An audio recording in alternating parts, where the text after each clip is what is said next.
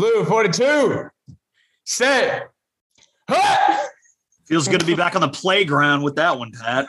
Nice. Back. My name is Pat Finn. I'm, we're we're, uh, we're jumping in from Charlotte, North Carolina. We got Grayson Wimbish out on the West Coast in Los Angeles. Not right now, though. He's in Richmond, Virginia. Good save. And then, and then I almost did that twice in a row. And then we got Billy Ray, the son of San Diego, out there uh, having fun watching the Mets lose uh, this weekend. But we are the Sons of Saturday. We're excited. We got a lot of fun, uh, fun things to talk about. We got David Hale coming on. He brought the juice as always. But first, before we dive into the three big things and some other fun stuff, and then David Hale, we got to let you know the Sons of Saturday podcast is proudly presented by the Main Street Pharmacy. I mean, there there are tons of pharmacies out there, but how many of your how many of your pharmacists love the Hokies? Ask yourself that the next time you go into your pharmacy. Does my pharmacist love Virginia Tech? If the answer is no, you are going to the wrong pharmacy. So so so put it in reverse and go to the Main Street Pharmacy. Jeremy Counts, Dr. Lord Jeremy Counts of Blacksburg. Uh, he is the man, and he loves Virginia Tech, loves the Hokie community, and uh, will help you with all of your COVID nineteen necessities and questions. So please file on into the Main Street Pharmacy, where you are not a number you are a neighbor. Can we tag all- team this real quick? Can we tag team this really, really Yeah. fast? So I called I called Jeremy the other day. First and foremost, uh, walk in. Vaccinations are available. Call in. Vaccinations are available. They are um, in terms of uh, they're not selling ice cream, but they are selling for free vaccinations, and it is of the Moderna variety. So go get your Moderna Fauci Ouchie over at the Main Street Pharmacy. Other than that, we also talked about his love for Virginia Tech, and he tied it. We I I tied it in actually. Um, you know, you heard about trickle down economics um, from the '80s under the Reagan administration and different administrations. Well, not to get political, but it is trickle down economics because the money that goes to Main Street Pharmacy is then trickled down or trickled up into the Virginia Tech athletic community, whether that be athletes themselves. You see, Trey Turner has a uh, sponsorship deal with them. He has uh, the offensive line is working with him as well.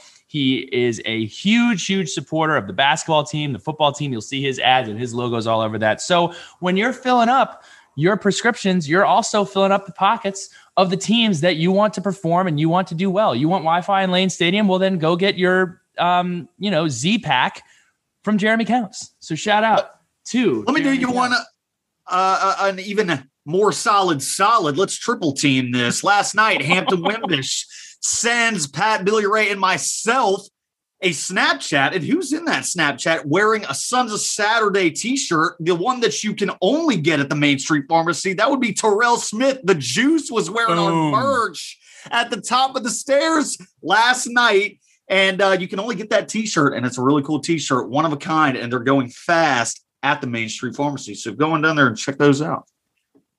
Pat, we got a Hokie haiku. What do we got? Fantastic. All right. Hokie Haiku submitted uh, by yours truly a few minutes ago. Hale back on the pod. Will we see him in Blacksburg? 12 days till game day. Bill, talk to us about the hub. the hub in Blacksburg. They recently had move in. Uh, you can check out all the smiling faces. I'd be smiling if I was moving into an apartment with a jacuzzi and a hot tub and a beautiful, beautiful living arrangement like they have. I'd be smiling ear to ear, ear to ear. Head on over to their website. Okay, boop, boop, boop. I can't type right now because my computer is a little further away. Uh, I'm operating mouse only right now, but it appears, oh, we got a nice little quote here. Quote, I am super impressed with the hub, two exclamation points. I've gone by the complex and it is very beautiful building. The staff is so friendly and professional. I had to check out the place after seeing so many of their Instagram posts. Would definitely recommend checking out the hub. That is Aaron H from Blacksburg. Check them out. Um, special $100 off all 4x4 plans. Also get up to $700 when you sign. Wow, it was very, very radio, uh, radio read there. But in all seriousness, check out the hub. We love the hub. The hub is fantastic. Shout out to everybody who has signed so far. I think I don't know how we're going to organize our podcasts here. Um, actually, I do because we've done it before. But uh, this is probably the last installment of uh, the Big Three as we know it uh, until football season concludes. Um, but we are going to roll right along here with our Big Three. Pat, take it away with what's going on in recruiting at Virginia Tech. All right. Well, have you guys ever uh, been in a fancy hotel that has one of those revolving doors? I have. Yeah. So we had a little bit of in and out. You know, some people go in, some people come out. Um, some attrition, some new folks in the boat. That said, we'll start off with the good news.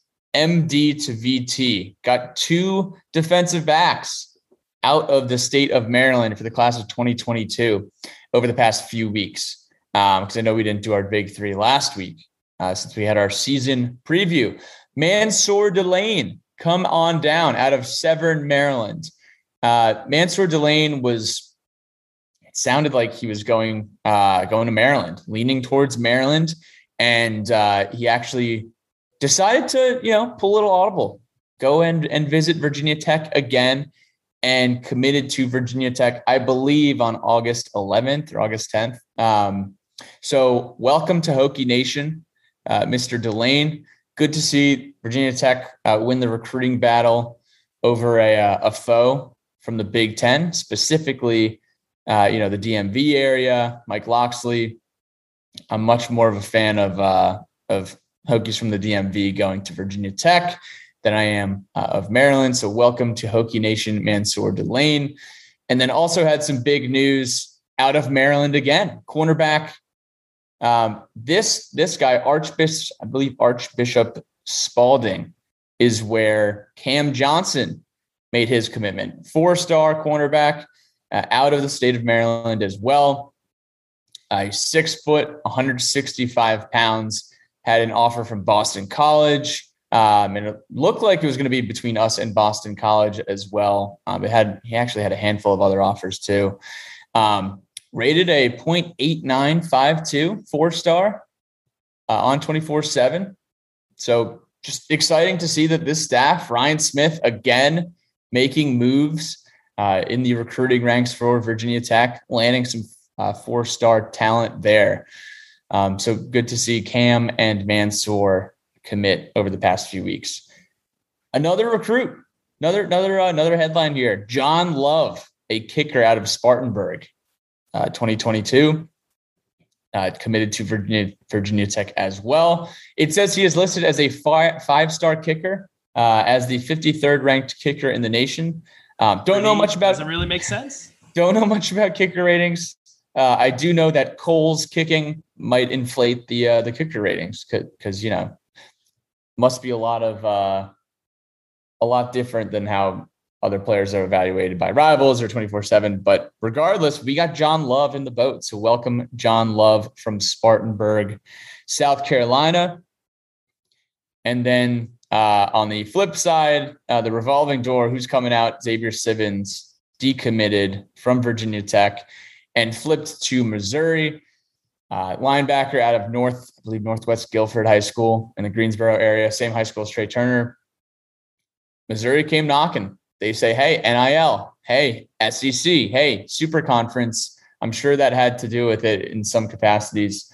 Um, and Who knows? Who really knows? I, I mean, I'm not. I'm not assuming anything, but I will assume that it could play a factor. A lot of things. A lot of a lot of things are happening right now with uh, with SEC realignment and uh, players, you know, taking advantage of their own likeness. But um, that that was definitely a bummer losing a linebacker like Simmons to uh, to the SEC and to Missouri. That said, uh, that's the number one point of the week. How about number two? Number two, let's uh let's get right into it.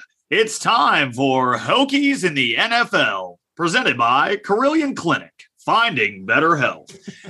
if if y'all remember those that Lane Stadium when we used to have the Hokies back in the NFL, shout out Bill Roth. I'll never forget that. Some Hokie news, some guys kicking ass in the NFL preseason. First off, Brian Johnson for the Chicago Bears, 54 yard field goal yesterday. Is that good? That's really, that really good. Uh, stoked for Brian uh, to see you doing your thing. Another Chicago Bear, Khalil Juice Herbert, had a I guess uh, I think it was a 24 yard touchdown, something like that. He looked good. He looked really, really good. The Bears were kind of getting their rear ends kicked, but it is the preseason, and uh, touchdowns when a Hokie scoring them are pretty tight. So shout out to shout out to Juice on the West Coast. Jarrod Hewitt sacks Drew Lock in Seattle, number That was 62. tight. That, That was, was really cool. Uh, shout out to the left, uh, the left tackle on that play. Totally missed Hewitt, like just didn't see him coming at all. Uh, down in Pat Finn's neck of the woods, Joey Slye is kicking field goals. Uh, year three for him in Charlotte, I'm pretty sure. Stoked for Joe see him doing his thing. Last week, Logan Thomas had a huge catch. Contract re-upped for the former Virginia Tech quarterback. Uh, absolutely gas and very, very happy for him. It always kind of makes me wonder what if he had played tight end for the Hokies, but he was a great quarterback for the Hokies. So we were very, uh, very Someone's got to throw him the ball. someone's got to throw him the Had to throw ball. him the ball. yeah, and uh, Fitzpatrick was saying that he likes having LT in the huddle because he's another another voice, uh, like a quarterback voice. So I was I always think that's pretty. Dude. Fitz loves Hokies. Fitz loved Isaiah Ford. Fitz loves Logan Logan Thomas, and that guy's smart too. He doesn't just like anybody. He went to Harvard or Princeton Sure. or one of those schools. one of those Ivy leagues. Yeah, Harvard Fitz magic. He's got the nice beard. Uh, Logan Thomas does have a deep voice. If you've ever Yes. heard him in an interview, very deep voice. Uh, other news: Damon Hazelton signed with the Packers uh, for camp. Saw that. Can Um, I? I was thinking. I was thinking who the other person was. Why does Virginia Tech? Why do we, when players depart or bad news happens, they're with the same school? We lose Xavier Simmons. Where does he go? He goes to Missouri. Where did Damon Hazelton go? Or Damon? Or we always argue about this. He went to Missouri. Florida's given us trouble in the past. Florida, man. I It's mean, always Florida's the bane of our existence. Why does this happen Crazy. so much at the same place? I don't really like that. I wish it would stop. Also, shout out Isaiah Ford. You know, you just mentioned uh, Fitzmagic talking about Isaiah Ford. He is uh, signed again with the Dolphins. He's wearing number twenty now, which is uh, pretty interesting. But Yeah. I, I, I gotta say, man, I want I wanted to I wanted to work in Miami. I really, really do. Um, but uh, it's it's like it's like it gotten to this point where it's like they're um, they're like that one friend who's in a relationship with somebody that you just really don't like, uh, and they won't stop. It's like the the Dolphins can't quit Isaiah Ford. So I'm hoping uh, that they got a lot of names on that roster. Um, he continues to perform well. Uh, you continue to see footage come out of him balling out at practice, uh, and it's a very, very deep room. So excited to see uh, what happens uh, there. But I think there definitely is a future for Isaiah um, in the NFL. Just don't know where it's going to be. Um, but stop playing with my guy, Dolphins. Stop doing it. Stop. Agreed. Uh, big thing number three, moving right along. The ACC road trip. The ACC network crew made a pit stop in Blacksburg. Uh, I got to watch it all the way through with my old man. Thought it was great. We saw interviews with Coach Fu, which shout out to to Coach Fu. I, I I honestly think he was he was very energetic. He seemed to be having a lot of fun, uh, which is always really really good to see. And I loved his uh the, the hoodie he's got. I guarantee he's players and coaches only, but I, I need that. Uh, I really need that. There was also interviews with uh, Braxton Burmeister and Chamarri Conner. Uh, EJ Manuel and Jordan Cornette were conducting those interviews. We saw Jimmy Mitchell give us a tour of the new Student Athletes Center with the new upgraded weight facilities, uh, which is just an absolutely gorgeous facility.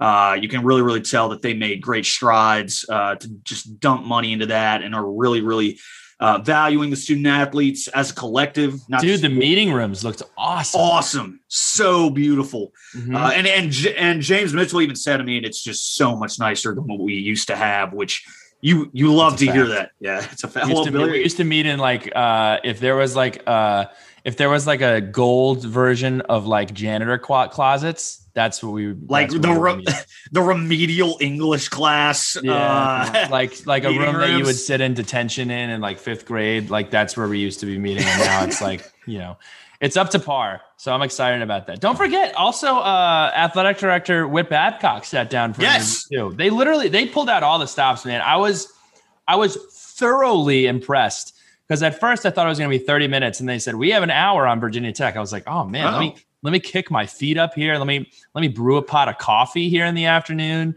Um, but man, I, I I loved it. It was so good.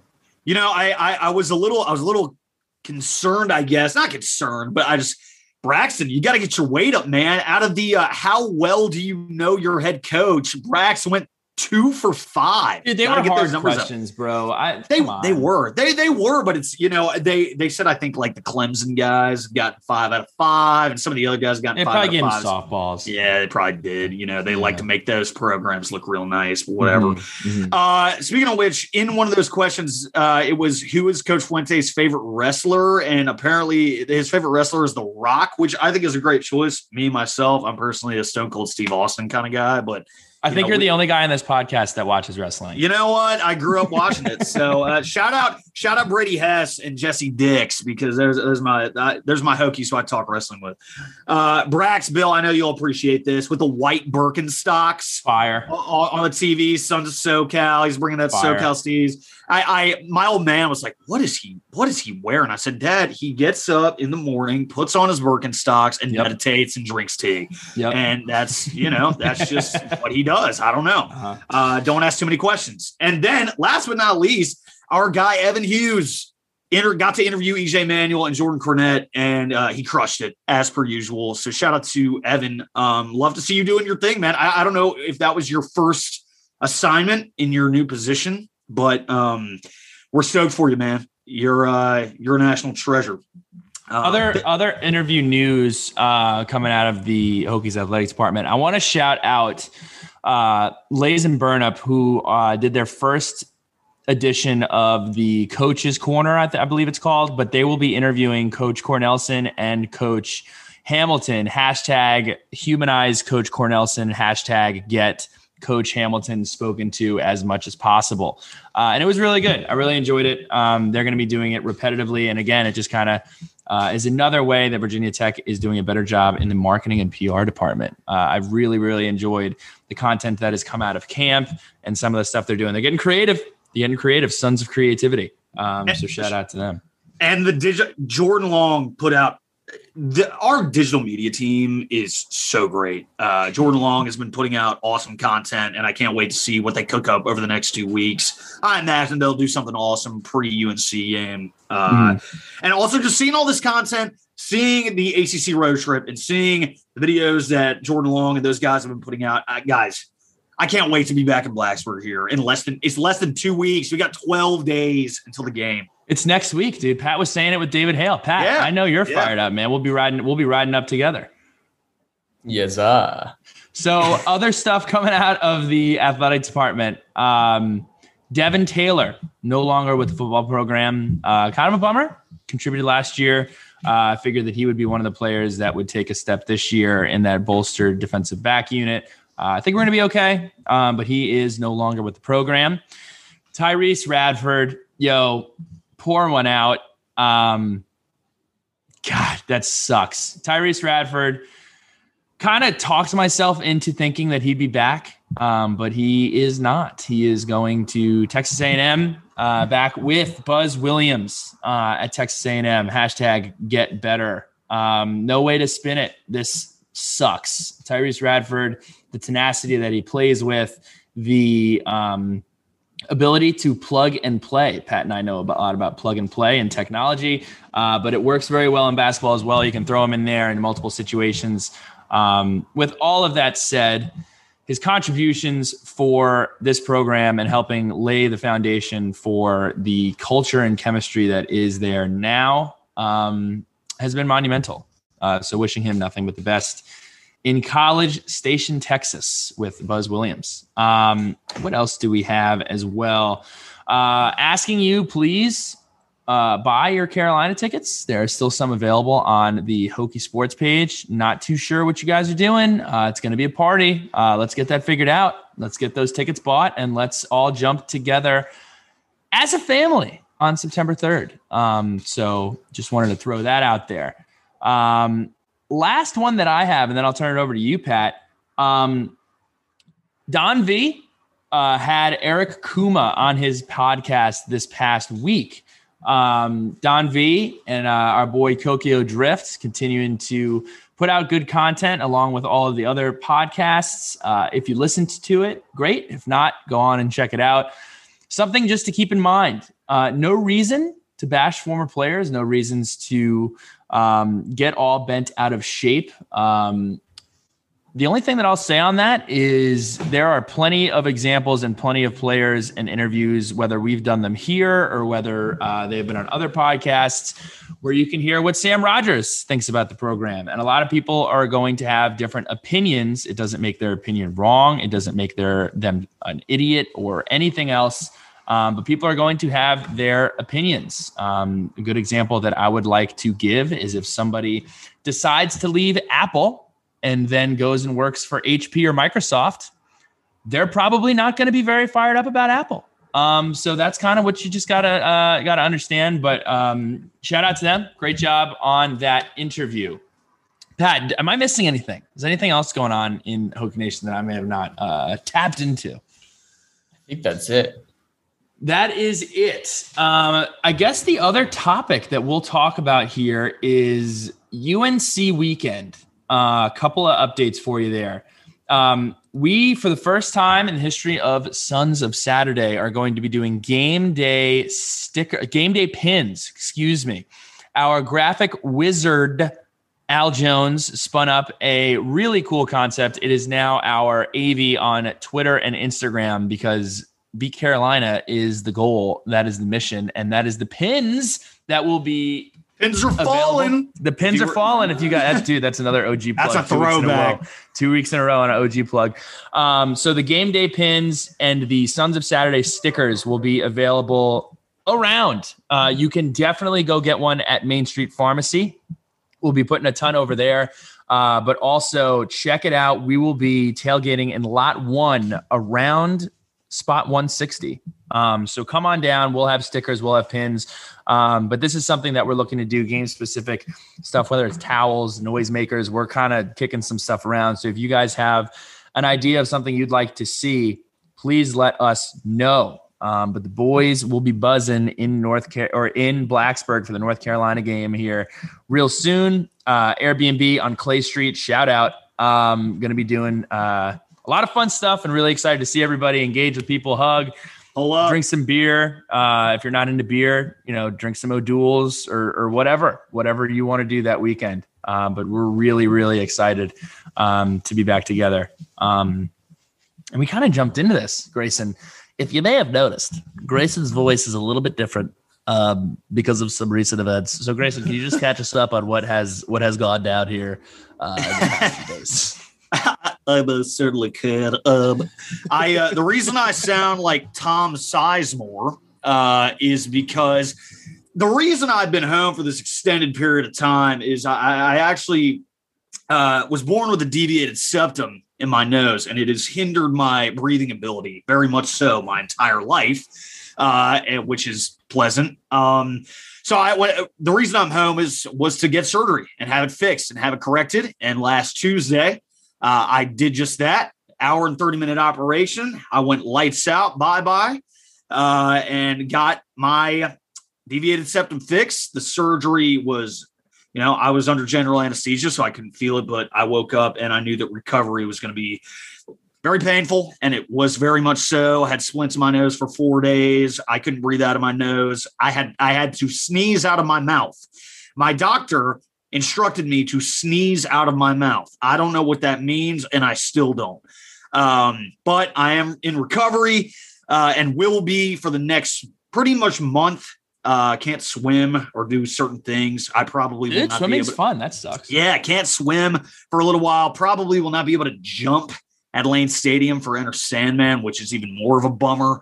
Uh, so if you, Uh, see, I'm gonna be honest with you, dude. You, all right, you didn't get you didn't get your legs taken off. I think you did- can- I- I- think I- you can do I- some. I think you can do some some bumping along. I gotta be Pat, Can you can you can you can you tie break here? I, I think that's a little. I don't know, man. I, I'm I'm I'm being serious. Like if you see me at the tech game, just if you dap me up, just be careful bringing me in. Just punch him right in the face. Do not do that. do the exact opposite of what Billy Ray just said. Regardless, to sum to sum this up, uh, I'm doing much better. I got my splints out on Friday. Uh, so if you see me looking like Poindexter with my nasal spray in Blacksburg, that's what's up. Uh, but yes, for successful recover. Sa- uh, since we're doing catch ups with everybody uh, in the middle of the podcast here, Pat, can you catch us up with the homeowner, Pat? What has gone on? Uh, have we hung some pictures up? What what's what's the latest on the on the new Pat, the Pad Pat? I bought a I bought a washer dryer. What brand? Maytag, LG. Maytag. of all the brands, Maytag. General Electric. G solid investment. It is absolutely electric. It actually arrives tomorrow. Um, so it's a double entendre. don't really know. Uh, don't really know anything about the installation process. I just ordered it online. I called Lowe's. I'm trying to see if I could. You know, I, I really don't know. They're just going to show up tomorrow, and we'll see what happens. Um, so stay tuned on the uh, the cleanliness of my clothes. Hopefully, we'll have some clean clothes by the end of the week. Is, is this one of the ones where you can wash it, like watch it? We I remember when my family uh, we had you, know, some you mean like a, a front loader? Yeah, a front loader with glass. Because I like I was a weird kid. I used to like when I was like six or eight. I used to like sit and watch watch the clothes get washed. Uh, I'm not sure if you got one of those. If I can come over and watch and watch your clothes flop around. Is it a front loader with glass? No. No, for, for, that specific reason. I don't. I don't need you just hanging out in my house on a Sunday when I'm trying to do laundry. All right. well, here's the bad news, Pat. That day is going to come here. Headed to Charlotte on Saturday. I don't even remember. I booked it when I was not really paying attention, but I'm leaving on Saturday night or Sunday morning um, for Charlotte, so that'll be exciting. Uh, updates for me. I went to Los Angeles um, to watch the Mets. Um, they lost in typical fashion. Season's basically over, wrap it up. Um, but really excited to get back to the East Coast with some green grass and green trees. I got to tell you, Grayson, I don't know if you feel the same way. Anytime they do some ACC network or uh, some flyovers, you're just kind of reminded of how the biome is so different out here. It's very green and it's, beautiful and luscious. So excited dude, to get back out there. I'm I'm looking at just green as grass trees right now, and the I got I got to tell you, I those palm trees after a while, believe it or not, people can't really fathom this. They do get old. They're just Q-tips, man. They're Q-tips. They're just give me some dogwoods. What did we smile about this week, fellas? Uh, what did we smile about is brought to you by the Chesapeake Center for Complete Dentistry. Our awesome, awesome friend and just just all around great guy, Dr. John Cranham and the Cranham family uh, if you are in need of teeth bleaching, if you are in need of tooth rearrangement, if you are in need of just straight up having teeth put in your face because uh, you may have lost them along the way, along the stumbles and horrors of life, uh, head on down to the Chesapeake Center for Complete Dentistry and he will take care of you to the utmost degree. What did I smile about? Dalton Risner, good friend of mine, playing for the Denver Broncos uh, scored a big man touchdown this weekend. Uh, two years ago or last year, he pulled a running back in uh, in Wyatt Teller style. Uh, pulled the running back in to the end zone. Well, this year he decided to take matters into his own hands and rip the ball from his running back's hands and score the touchdown himself. Um, so shout out to Big Man Touchdowns. Uh, shout out his awesome, awesome charity, uh, the Rising Up Foundation. We've tweeted about it a couple times. He does great, great work. Uh, very charitable, good dude. Check it out. Um, Dalton Risner. Pat, what are you smiling about today? I'm smiling because the Virginia Tech non-conference schedule for basketball uh, was put out on the 18th a couple days ago. Just to give you the uh, the scoop here, November 9th, Maine at home, and then we have the Navy clash in Annapolis on November 12th. Let's go. Hosting Radford on the 15th, hosting St. Francis on the 18th, and Merrimack on the 21st. And then we head up to the Empire State for a showdown Our against place. Memphis. Against Memphis on Thanksgiving Eve. That is my that'll be my birthday actually. We're going up to the Barclays Center. Bill, you gotta come. So are you are you not going to are you not going to the Commonwealth Clash? You are. Dude, Wednesday before Thanksgiving? Game's not till Saturday. We'll be fine. I'm we'll sorry. Uh, well, can we go together? I'll go. Sure. To, I, wait, is sure. The, where's uh, the Where's the excitement? Do you want to hang out with Bill or not? I don't know. I, I I I know that you could also take that time and watch my my clothes wash around. I was about to say. I was about to be. Yeah, be careful what you wish for. Like I, I, heard, I heard, I heard you were going to be busy on Wednesday, November twenty fourth. so Uh, yeah, that's up at Barclays Center, and we get so you know it's a 14 tournament. Um, Iowa State and Xavier will play the winner. I guess whoever we'll play one of those teams on Friday, Black Friday, uh, which is also at the Barclays Center. And then uh, four games in December announced before we kick off ACC play at Maryland. That's going to be huge. December 1st, Cornell at home on December 8th, and at Dayton on December 12th. Stoked for that game. We have the uh, we have the home and home with the Dayton Flyers, and then uh, we wrap things up at the Basketball Hall of Fame shootout in Charlotte on December 17th. I put that on my calendar, the Spectrum Center uh, against St. Bonnie's. St. Bonaventure, the Bonnies coming in to They're town. They're Atlantic 10. Is that St. Bonnie's? I don't know what conference they're in, but they're good. That's gonna probably that's going to be one of the tougher. That's going to be one of the tougher non-conference uh, games of the season. So I mean, this is a solid, solid list of teams: Maryland, Dayton, St. Bonnie's, Memphis, Iowa State, or Xavier. You know, Radford. Radford makes the tournament every now and then. Winning shout the out, uh, Mar- shout out Marty Smith. Go Highlanders. Shout out, shout out Marty. But yeah, I'm I'm excited. You were right, Pat. On the come up. St. Bonaventure in the A10 conference for men's basketball. Um, but yeah, definitely. And Dayton is in Ohio. Sorry, that's if that's his yes, yes. Okay, yeah. Ohio sucks. I won't be going. I won't be going to that game. Um, other than that, uh, Grayson, take us home with uh, what you what you smiled about. So this was news to me, but like over the past four days, and it's not like it matters because I was recovering from surgery. Two of my favorite recording artists were in the Commonwealth less than two hours away from me. First off, NLE Choppa was the welcome back concert at Virginia. Can you Tech. say that again? Uh, can you can you say it again? Yeah, NLE Choppa. Okay, is that how the kids are saying it? That is how the kids okay. are are are saying it. Give me actually one second. Uh, just typing something in. Camelot is a very popular song of his. Walk Em Down, featuring Roddy Ricch uh, yeah, I, I am personally not a huge fan of NLE Choppa, but I, I think the kids are. Uh, not really my my cup of tea, but he was the welcome back concert at Virginia Tech. A couple of days ago, Hardy, country music artist, a huge fan of his, was at uh, in Harrisonburg at James Madison University, and then last night, Jack Harlow is in Charlottesville at Scott Stadium at UVA. Uh, you know, I don't give UVA a lot of props ever for anything, but Jack Harlow basically released this video of him going crazy to Fireflies by Owl City with the UVA student body. And I, I what? Yeah, it was crazy. It that's was really soft. cool. I'm sorry. That's did, pretty, that's on brand. I was yeah, it's it's probably yeah, it's on brand, but it was kind of it's kind of hilarious and kind of dope. Regardless, I'm just happy. I'm just happy to see college kids back having fun a lot of them aren't wearing masks because a lot of them are vaccinated, and that's that's just that's a thing of beauty. I I remember, and Billy Ray and, um, and Pat, I know you guys can attest to this. That first week at college is like no other. It's absolutely electric. You're meeting kids from all walks of life. It's also brand new to you. You're just trying to figure it out. The sun, eh, you know, sun's still not going down till 9 p.m. You got that that beautiful August September sky. Uh, I remember Sage the Gemini was my welcome back concert. He's terrible, but you know, had a good time. It was it was. Fun. Is that that red nose guy? Like yeah, it, it was uh, uh gas slow down, Grat, no off, wiggle like it, trying to make it, gonna cut Sage, it right there.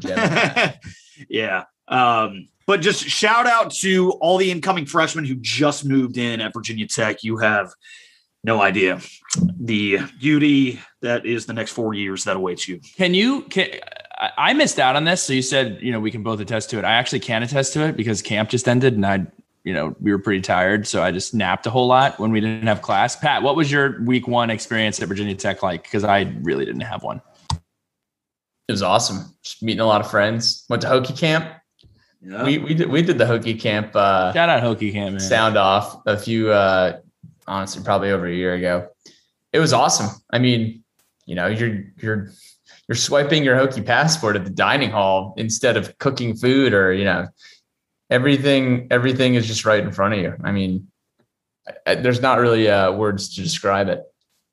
I'll say this pat uh, grayson you left out the band camino who i actually like. Uh, they also performed at virginia tech as well.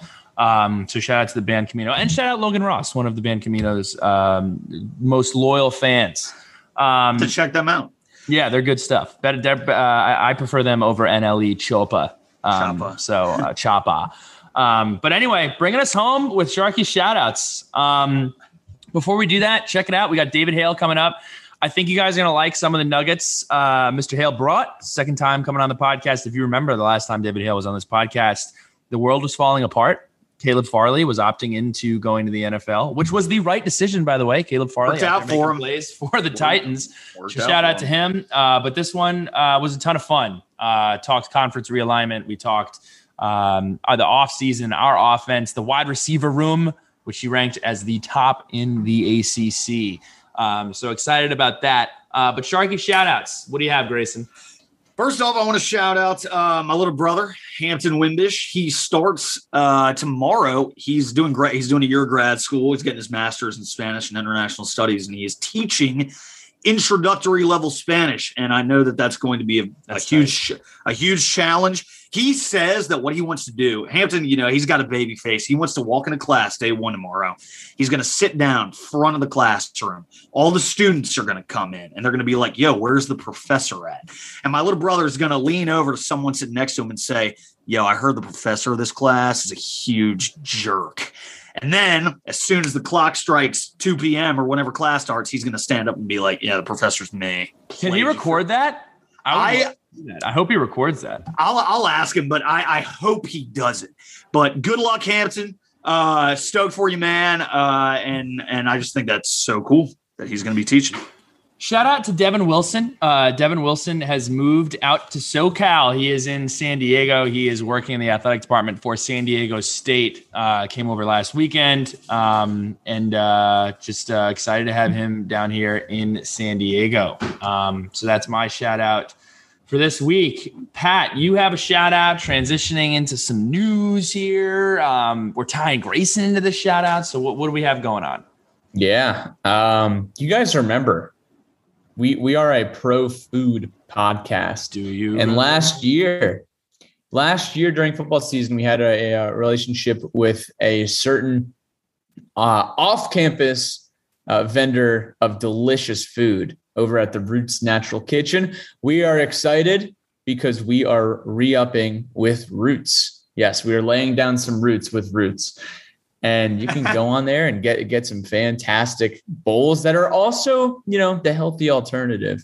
But um, we had a lot of fun with them last year. We did giveaways every single week, uh, giving away free Roots bowls. Chris Long, when we had him on the pod, we we asked him about Roots because Roots actually is a Charlottesville based um, based company. But that's not to say that uh, their food is some of the most delicious food I've had in a long time. So I'm excited about this. We are also going to be doing a tailgate specific to Roots. Like we'll be doing some Roots catering at a tailgate over the course of this season. So stay tuned for that. Hashtag stay tuned eyeball emojis. Uh, So- but Grayson, let's hear let's hear the uh the, the scoop. So the scoop into your bowl. There you go. Bam. Whoa, You whoa. Yeah, oh. you like that?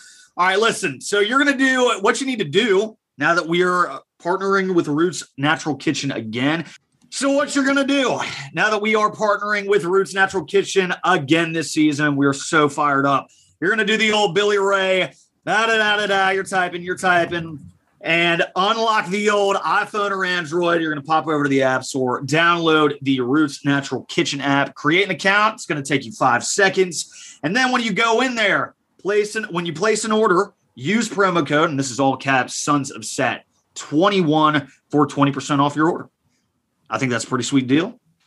I personally, I would like to say, I've never had Roots Natural Kitchen, but on my Listen way out. to, yeah. Oh, well, here, listen. So I was on my way over to Virginia Ear, Nose, and Throat on last Tuesday, getting my operation right next to their office building. It was like a it was like a sign or something. Roots Natural Kitchen is right next door. And had it not been 6:30 a.m. and had I not had my face cut open, I probably would have gone to lunch there. So I can't wait to try it in Blacksburg. Not that it matters. Uh, did you see it before you went in or after? Before. Okay, because I was gonna say maybe you were sky high and you were just thinking about great places to go eat and you Oh, no, it mirage existed. type deal. Um, saw Roots Natural Kitchen, but that is not what happened. Either way, Grayson, glad your face is doing okay. Pat, glad that we are gonna have some clean clothes, and Billy Ray is excited to get back to the East Coast. Uh, I got a little bit of sunlight sunlight left, so I'm gonna go head on outside. Um, but stay tuned for a David Hale joint coming up right now.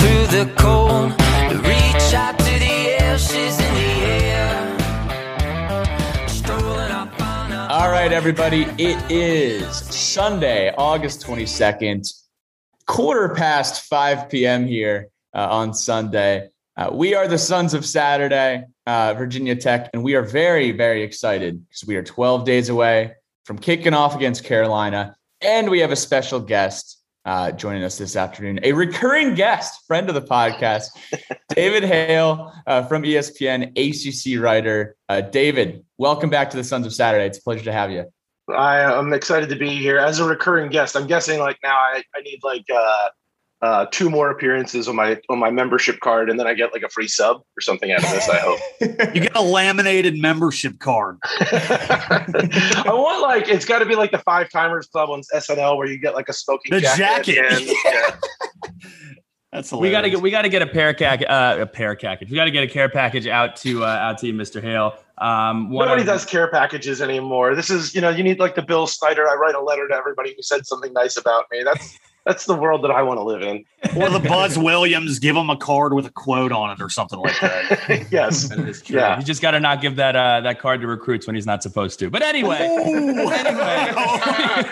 this is Anyway, the ACC. I, I feel like you had that teed up and like you just it organically came together, but Very Oh, nice. man. Nothing but this is a pro Buzz Williams podcast. But anyway, uh, Mr. Hale, the reason that we are bringing, uh, the reason we're bringing you on is because nobody knows the ACC better than you do. Uh, we're excited to have you on and talk a little ACC ball. But most important topic to everybody listening to this podcast is the Virginia Tech Hokies.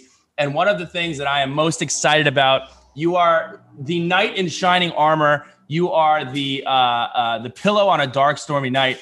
We're talking about the wide receiver room, which every podcast I've gotten on here and been like, I don't know what's going on in the receiver room. Um, you know, people will say, "Look, Tre Turner is he going to take that next step in his career? He weighs the same amount he came when he came in uh, last year." Jaden Payoute, who's that guy? He jumps really high. He was a high-rated recruit. Never seen him play football before. But we got this guy James Mitchell. He's pretty good too. One of the best tight ends in the country. You ranked this unit as the best unit in the ACC. Why? Why? Sell me on this wide receiving corps.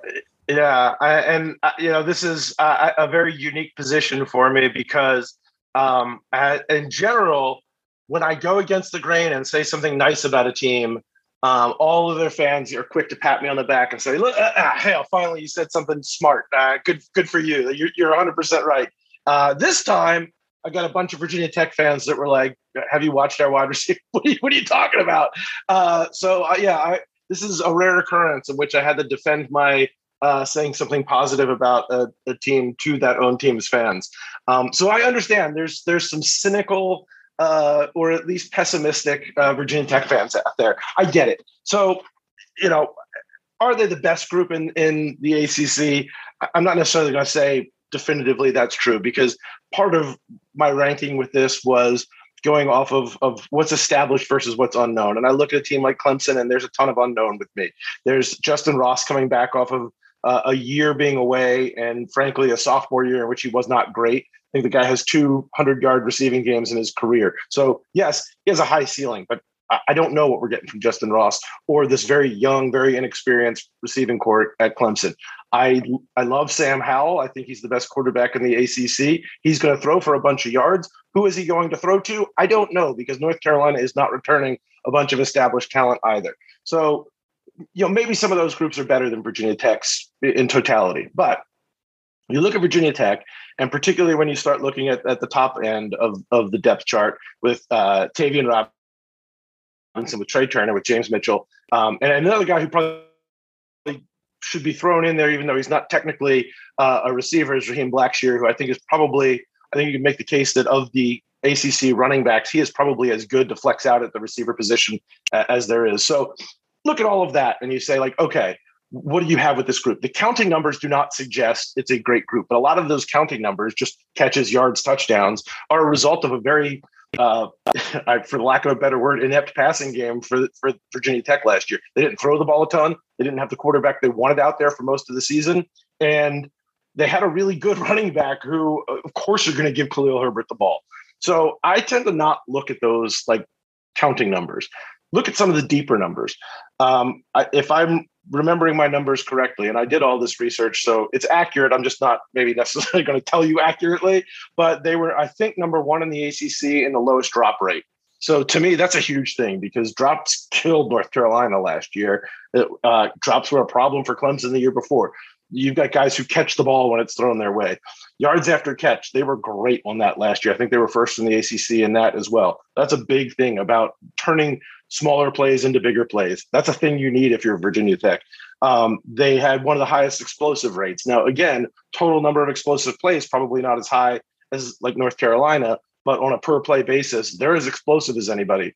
So it's one of those things like if you take that and average it out and assume Virginia Tech's going to throw the ball a lot more this year, which I think everybody says they're going to, then those numbers should look a lot better. Even the numbers that that everybody's used to looking at and in a box score should look a lot better because the opportunities are going to be more. And when the opportunities were there for this receiving corps last year, they were really, really good. They just didn't have a ton.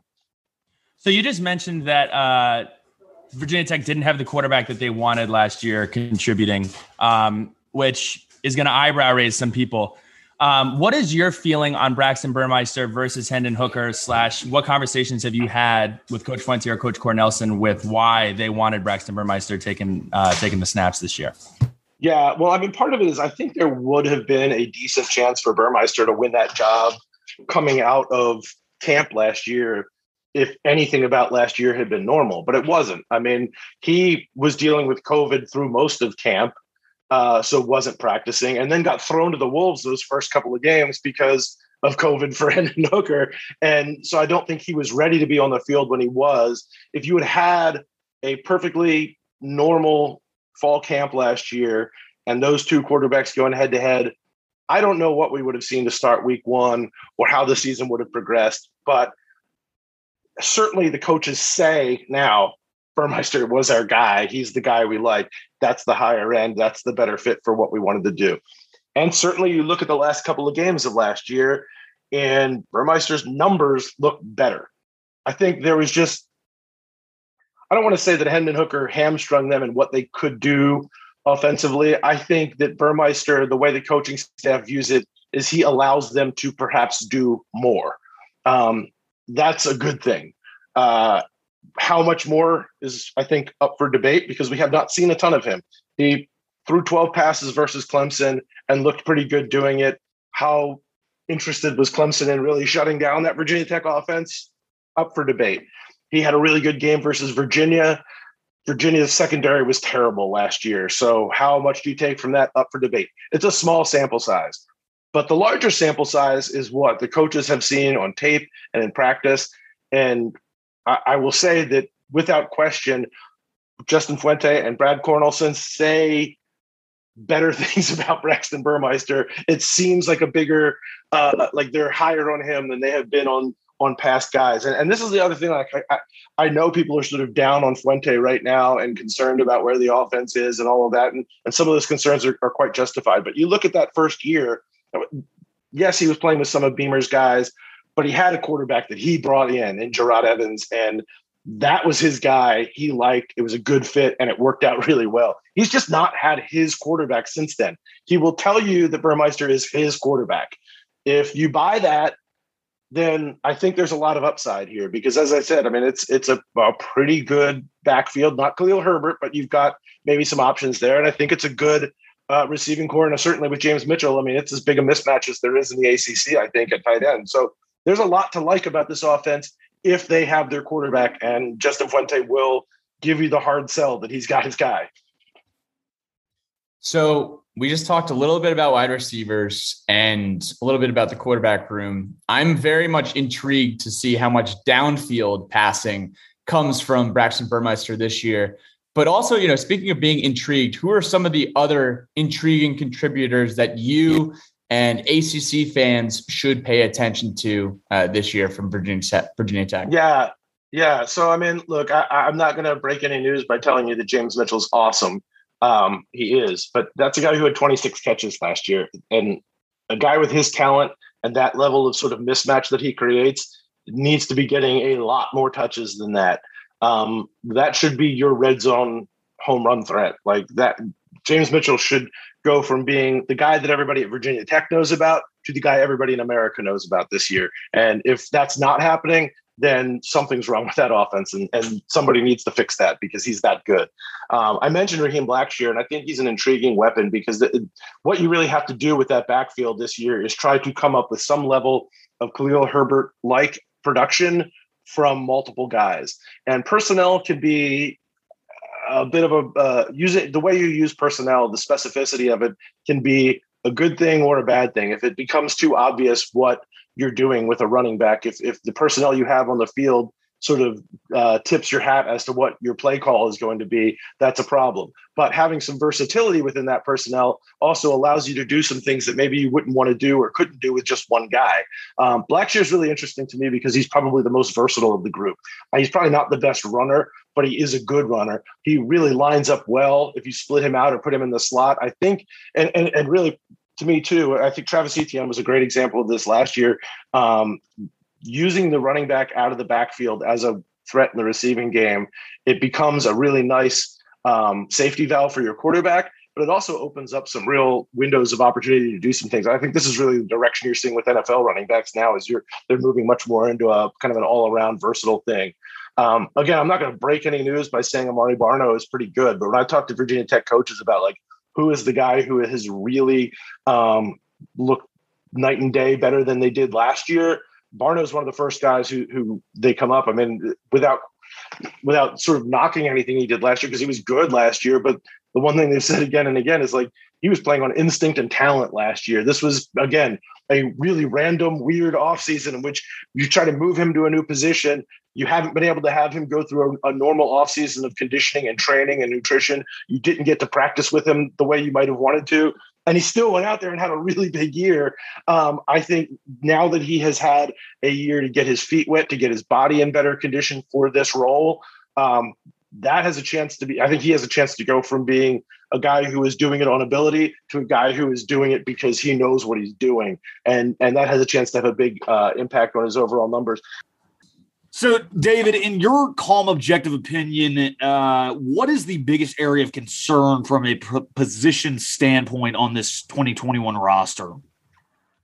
Uh, I, I, think quarterback is certainly a, pos- a, position of concern. Now, it doesn't mean they don't have an answer. I think there's a chance that Burmeister's really good, but to me, that's the pivot point on all of this. If Virginia Tech's going to have a good season, then Burmeister needs to be markedly better than the production that they have gotten out of the quarterback position the last few years. So, and unless that's happening, I think there's going to be some real struggles along the way for Virginia Tech. So, without question, Burmeister is concern number one. Now, I would feel pretty good if that was my concern number one. I think there's a lot of upside there, but um, you know, the, the, now I look at positions where you say like, well, what is the answer? What do we have answers here? They got an answer at quarterback. I think they think linebacker, I guess if you've got Dax in a in, in, in, a role that's probably fit suits him a little bit better, that's good. But Ashby was such a big part of what they did the last few years. His production was way higher than everybody else's over the last few years. And again, I'm not sure it's a position as we talked about with quarterback. They can't really afford a lot of injuries because there's not a ton of experience depth there either. Um, eh, you know, and, and then the, the D line and maybe the right side of the O line, there's some question marks. I'm not as concerned about them. I think you have some turnover on the D line, but I actually like some of the guys that they've brought in. I think that's a unit, again, probably not a lot of depth. So, really, actually, if you want to back all of this up, what's the biggest concern? Aside from quarterback, it's depth. They really can't afford a lot of injuries anywhere.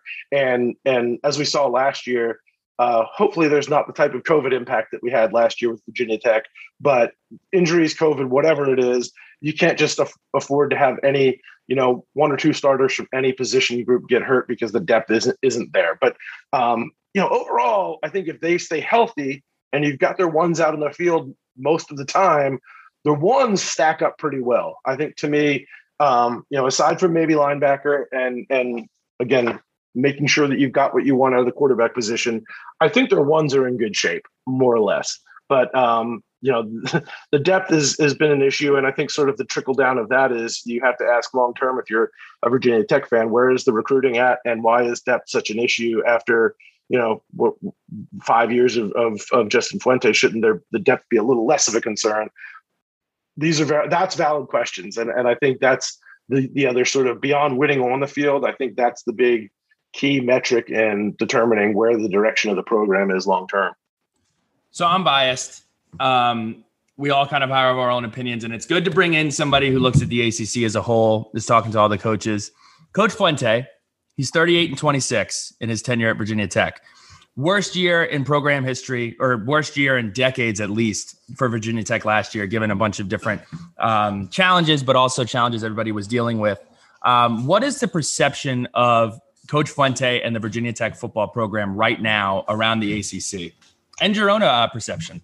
Yeah, look, I think again, it's it's sort of hard to undervalue where the recruiting is, and and part of it is, you know, the the the base where he's going to be recruiting has changed markedly since Frank Beamer was, you know, owning Norfolk and and Tidewater areas. I mean, this is.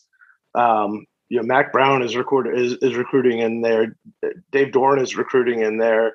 Um, Maryland is, is, Mike Locksley's coming down there to get recruits. You know, the the entire um, sort of dynamic of this of sort of the Virginia North Carolina recruiting bases have both become, I think, a lot more popular uh, regionally, if not nationally. And so it's harder to recruit. And I don't think anybody is going to suggest that Justin Fuente is the most dynamic recruiter out there. It's just not the case. So, how do you fix that? Winning fixes a lot of problems. And so, having a winning season can spark some energy on the recruiting trail that maybe just from a, a natural personality standpoint, Justin Fuente is not sort of hitting a home run on. Um, so that's that's one big part. I think the other part to this though is you realize how tenuous it is, and I think every coach will tell you that like once hot seat conversations happen, the reality is the spotlight keeps getting brighter and brighter and brighter on you. And you look at the first half of this Virginia Tech schedule, and there's a not a lot of room for error there because if you start off three and three, um, that conversation is going to get really loud around what is the future of our program and the season has a chance to go downhill really quickly from that point. I mean, hell, if they go out and and and I don't think this is going to happen. I will say this, but if they go out and get curb stomped by North Carolina in the opener at home, the conversation is going to be really loud after one game.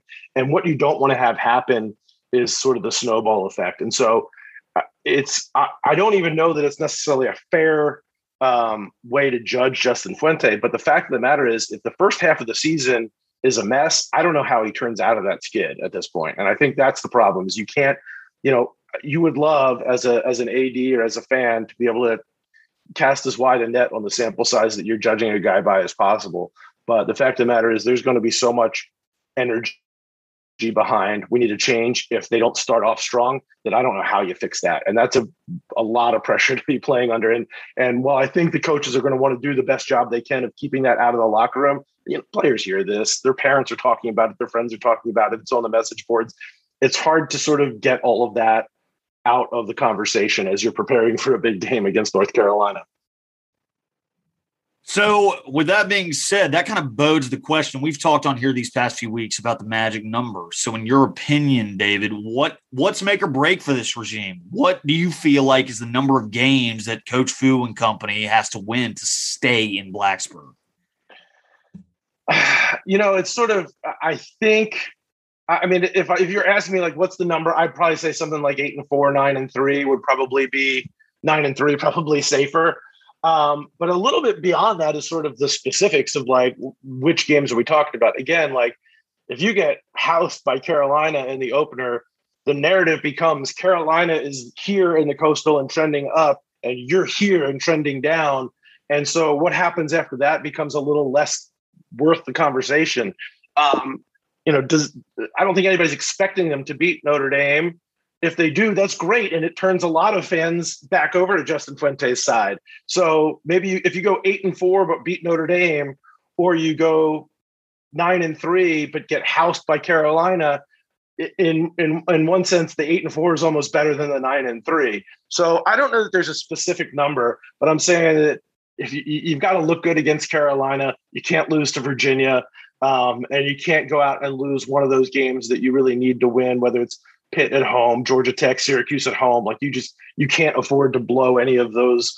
What I think Virginia Tech fans would assume are gimmies that really are probably not quite as gimme as fans might think.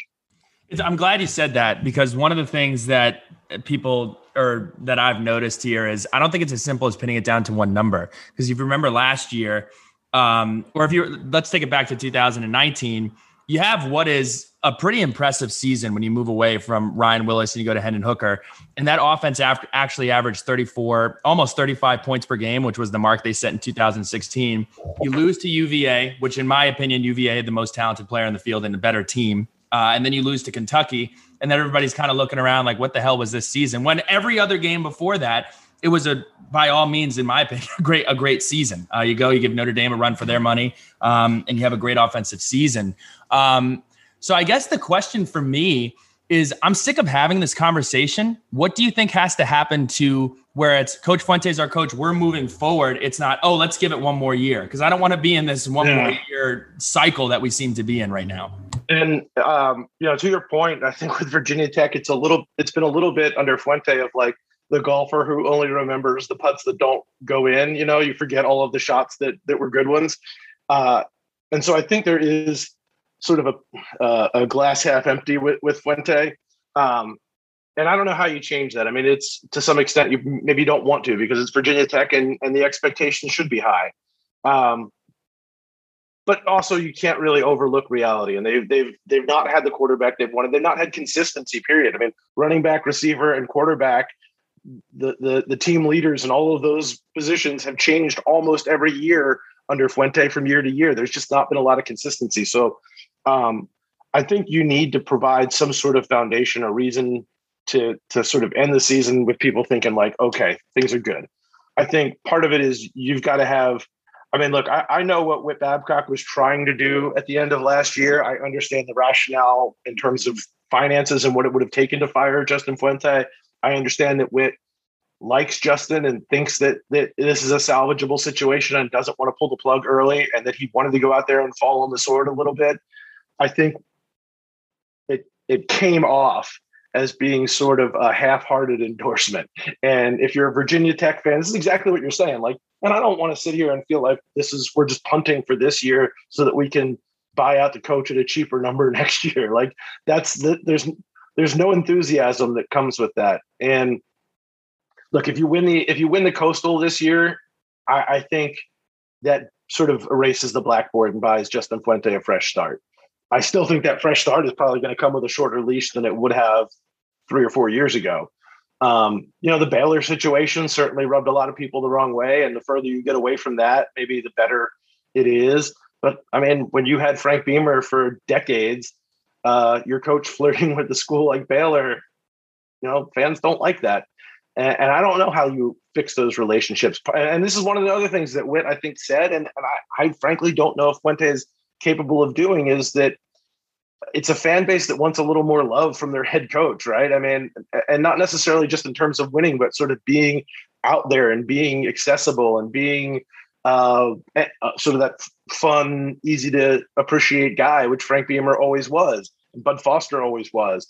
And, and, look, I've sat down with Fuente plenty of times where it's just me and him, and I think he's great. I mean, he's funny, he's really engaging and smart and all of that stuff, but it doesn't translate well on the, the larger you, make the stage.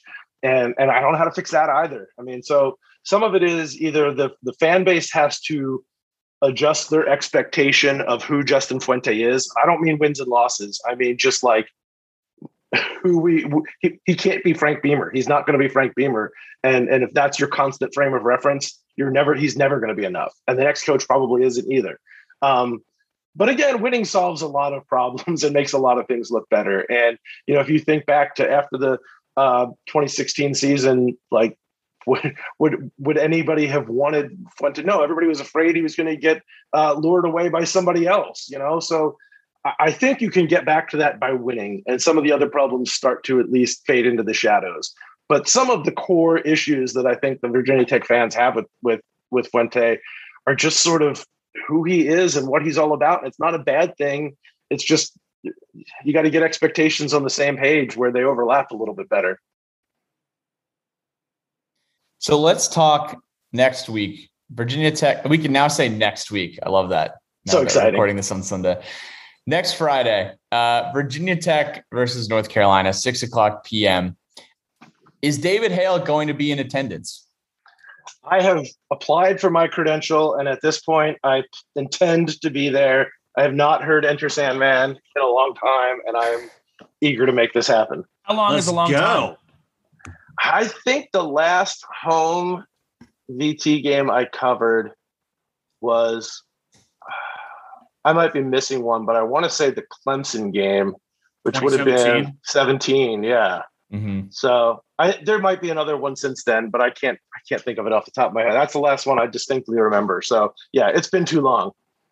So, just for the record, for everyone out there listening, David did an awesome write up called Mapping. Well, he was a part of a write up called Mapping Out the Ultimate 2021 College Football Road Trip. And he actually consulted the Sons of Saturday for a little advice uh, about game day weekend recommendations.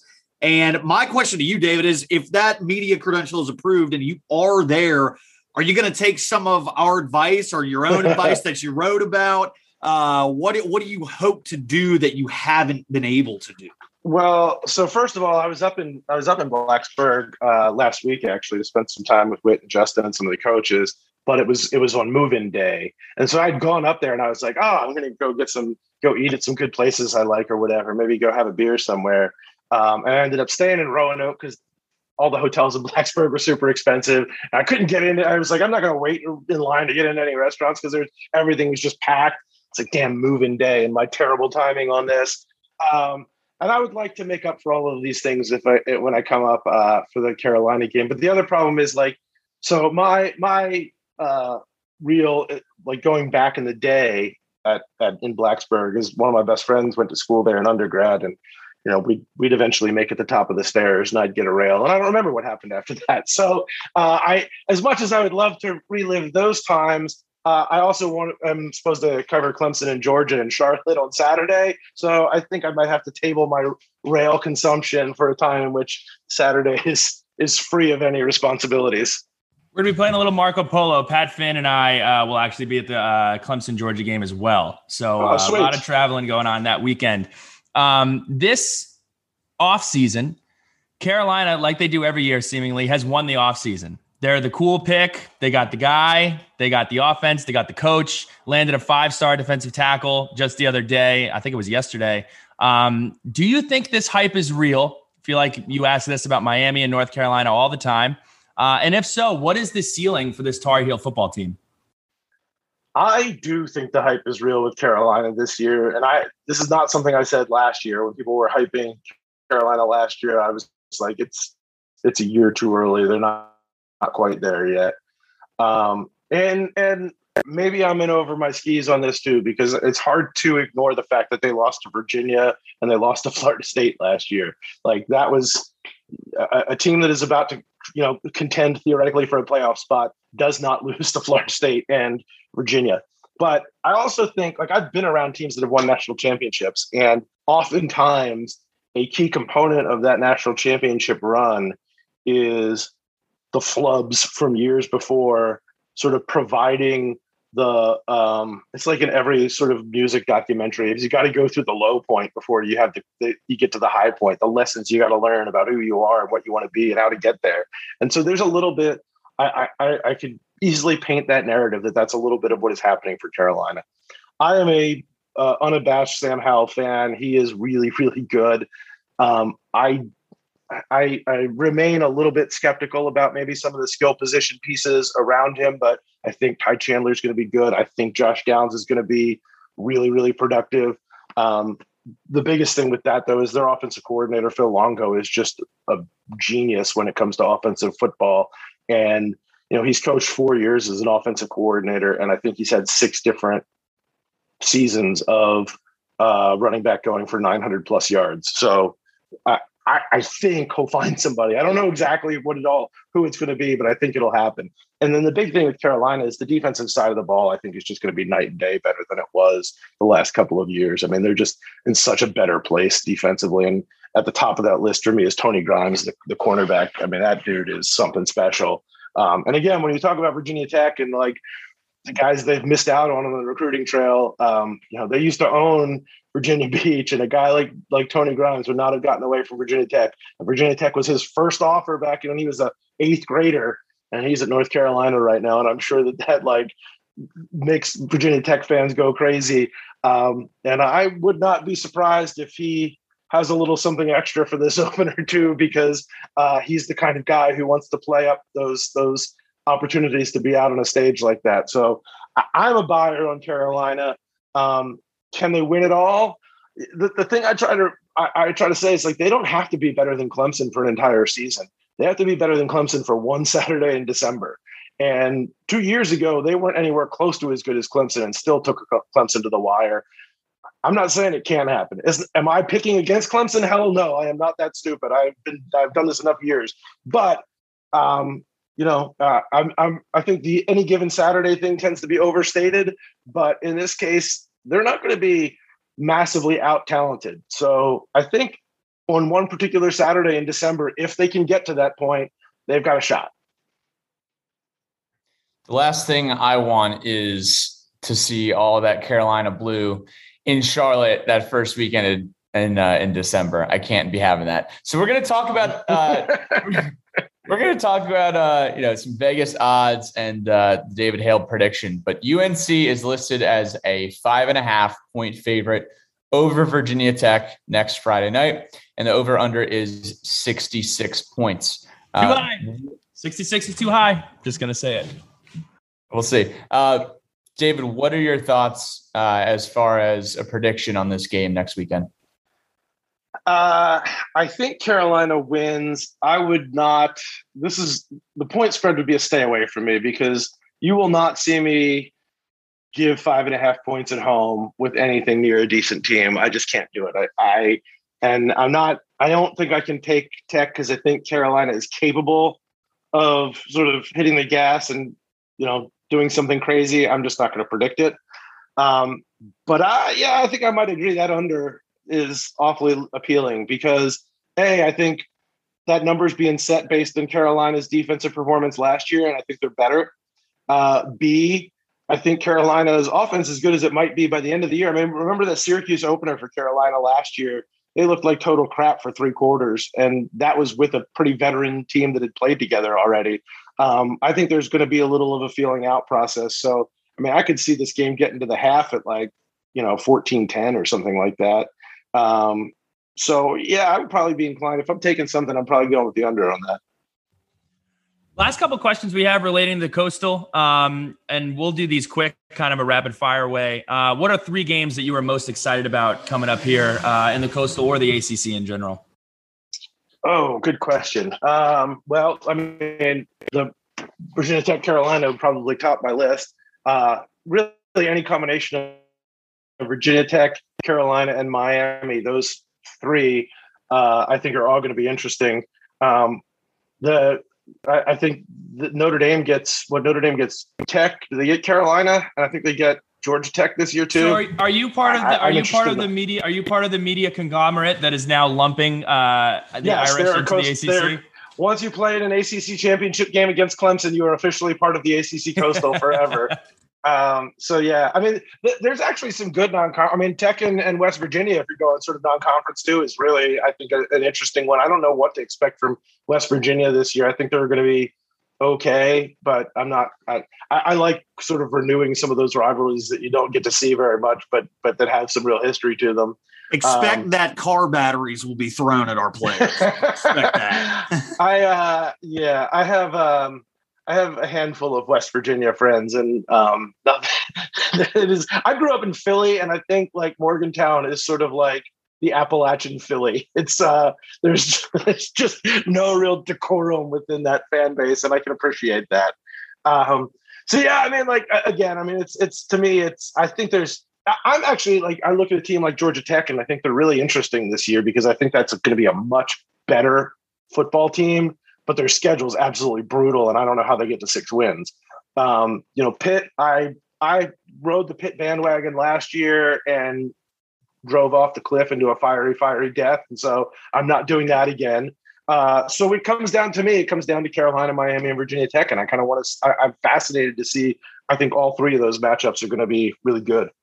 Well, uh, you may have driven off a cliff, but I wanted to drive off a cliff after we played Pittsburgh last year.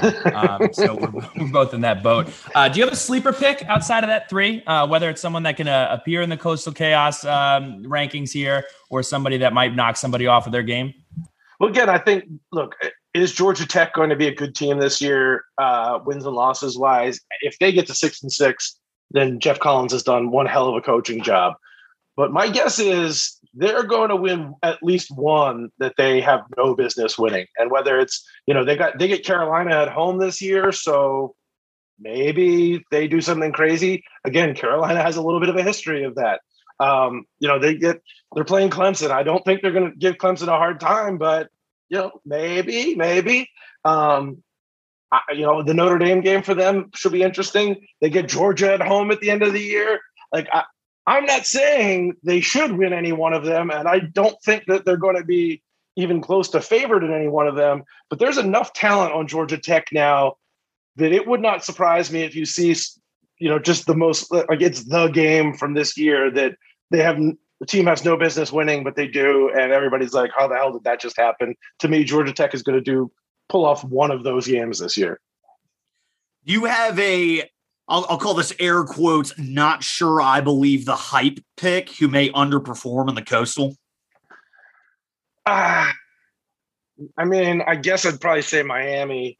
Um, and I'm not sure that I don't like Miami, but if you look at where their strength was last year, it was in the D line, and a lot of that talent left.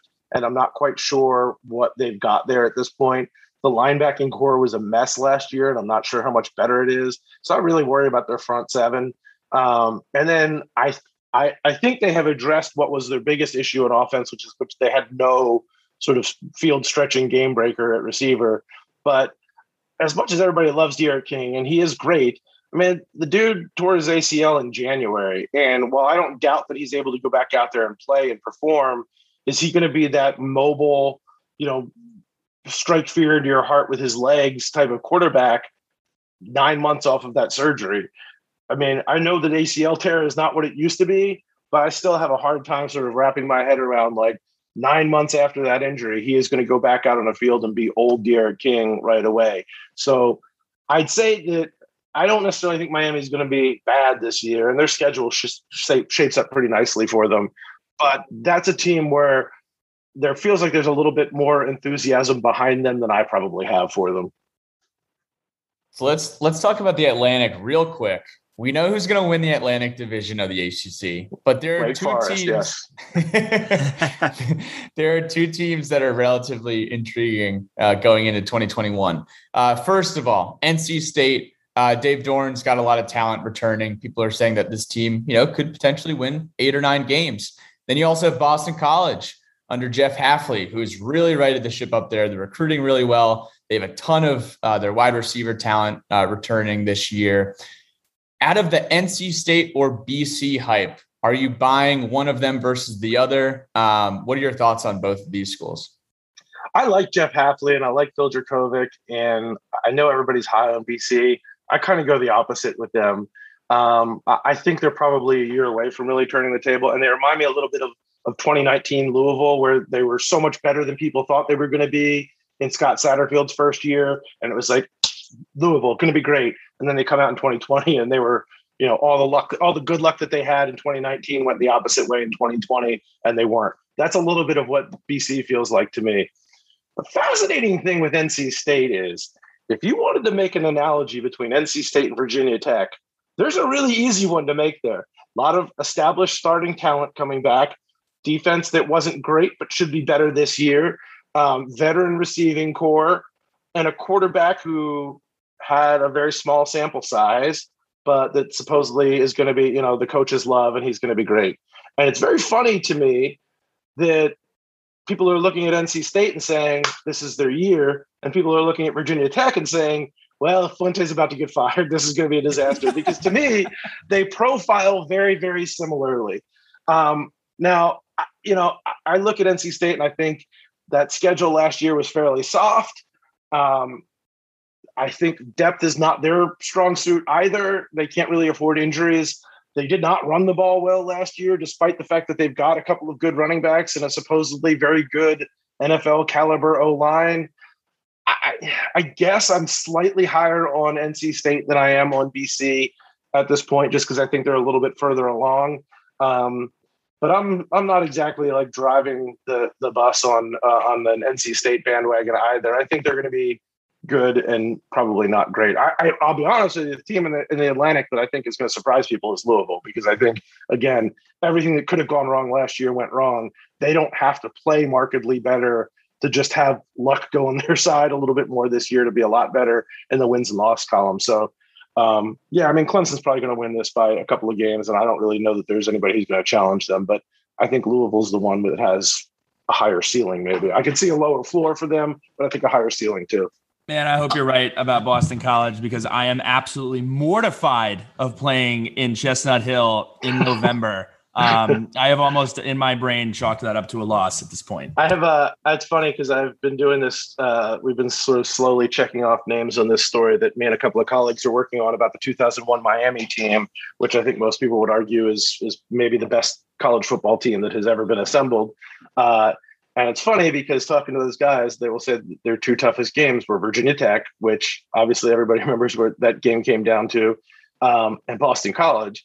And part of the Boston College struggle for them was that Ken Dorsey got hurt and wasn't playing well in the second half. I mean, he was kind of limping through that game.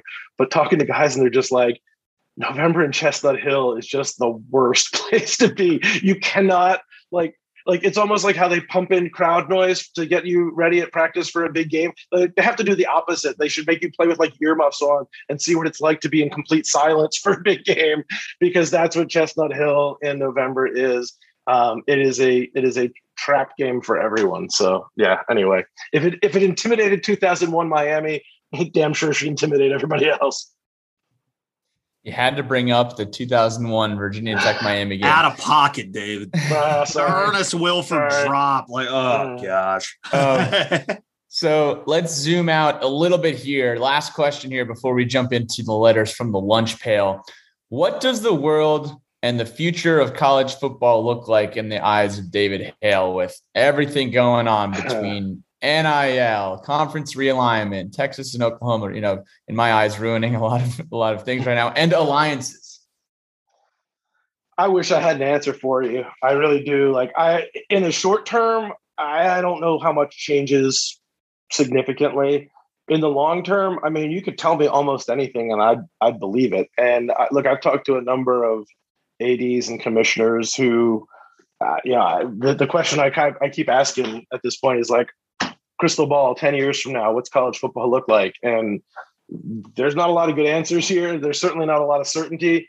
Um, would it shock me if we were in a world where uh, there's sort of a haves and have nots and a direct compensation to players and then another sort of more amateur model um, sort of akin to when the ivy league kind of moved away from playing at the highest level to focus on being more truly amateur or whatever that is.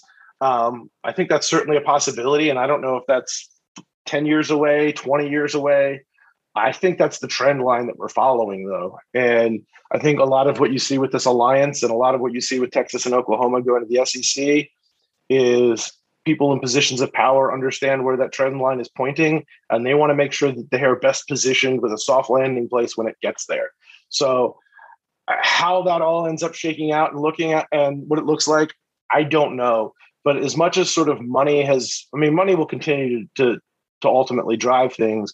But I think you're going to see this sort of piece of the puzzle, which is philosophy, the philosophy that schools have about how they want to be viewed and what they view college athletics as will be as much a determining factor in who they want to play with and where they want to play and how they want to operate as anything. Because right now, I mean, the fact of the matter is that you can put, uh, you know, Kent State and Texas under the same broad category of FBS football, but Texas has a budget that is literally ten times what Kent State's is, and uh, you know, I don't, uh, they're not playing the same sport anymore, and I think as those numbers continue to separate, and look, the SEC is going to sign a massive new TV deal when Texas and Oklahoma join.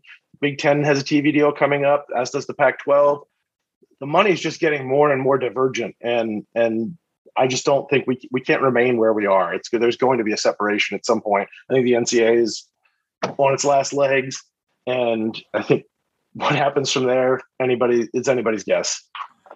Well, we'll definitely be keeping an eye on uh, on that alliance and, and what you have to say about it. Uh, I was kind of hoping to come out of that question feeling a little better, but can't say can't say I am feeling a ton better. I'm not um, here. I'm not here to be very supportive today. Apparently, I don't know.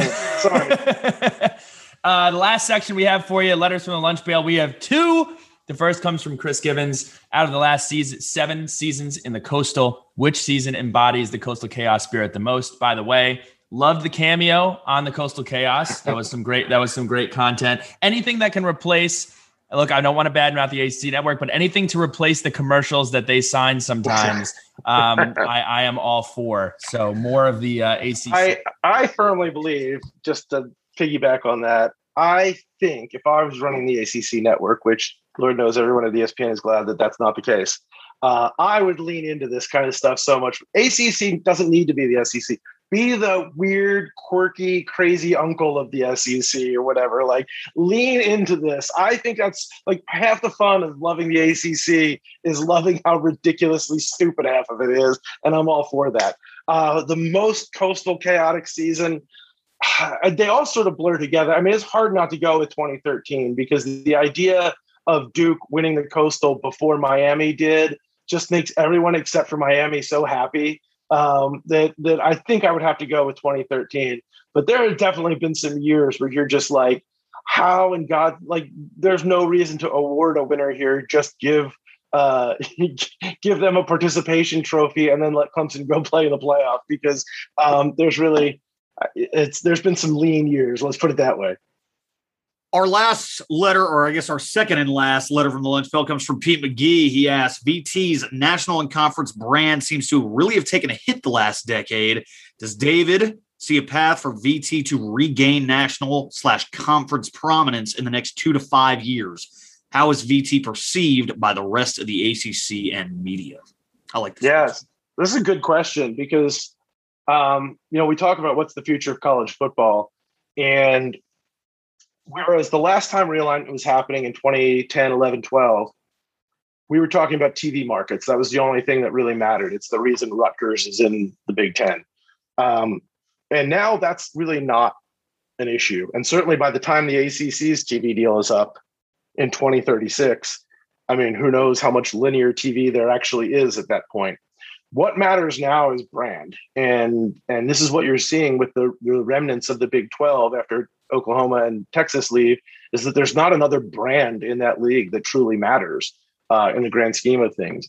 And so you need to have either a brand for yourself, and there's not a lot of them. I mean, the fact of the matter is there's there's probably a tier of 15 to 20 like big brand move the needle every year brands and then there's probably another tier of 15 to 20 that have some possibility and that's where i would probably put virginia tech right now um, they have name some name recognition. They have history. They have a a great stadium, a great game day experience, and a good fan base.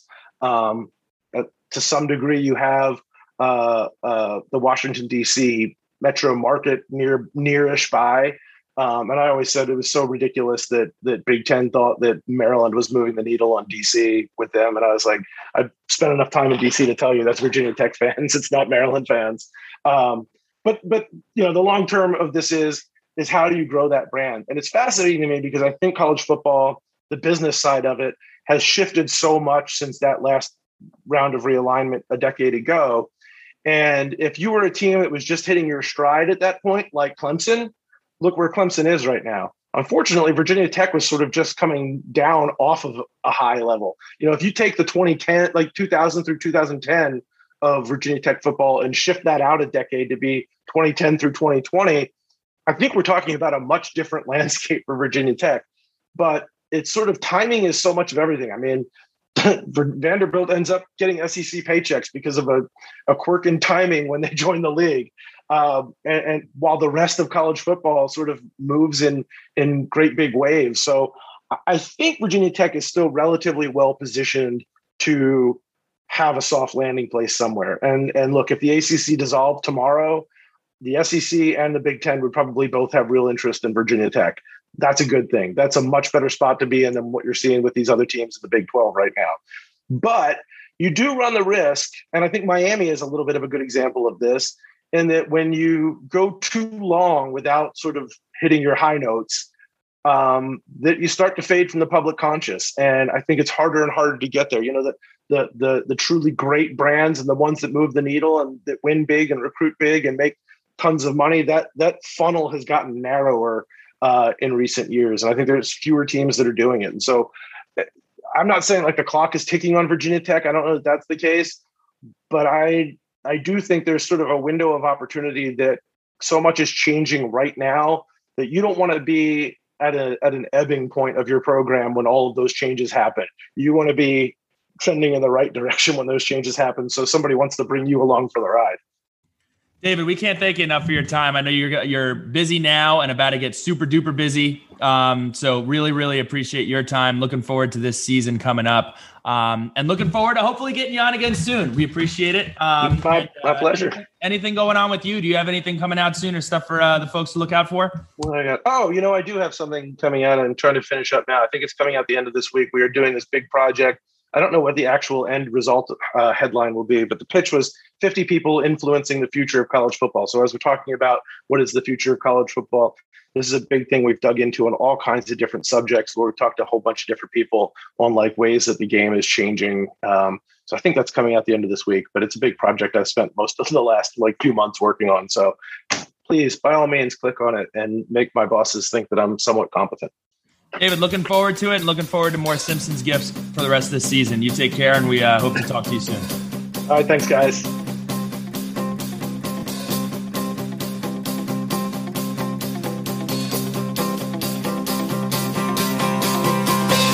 Time to wander, tripping in the sand. We smoke out windows, drink till we can't stand. But I saw you dance like you want to in my head. All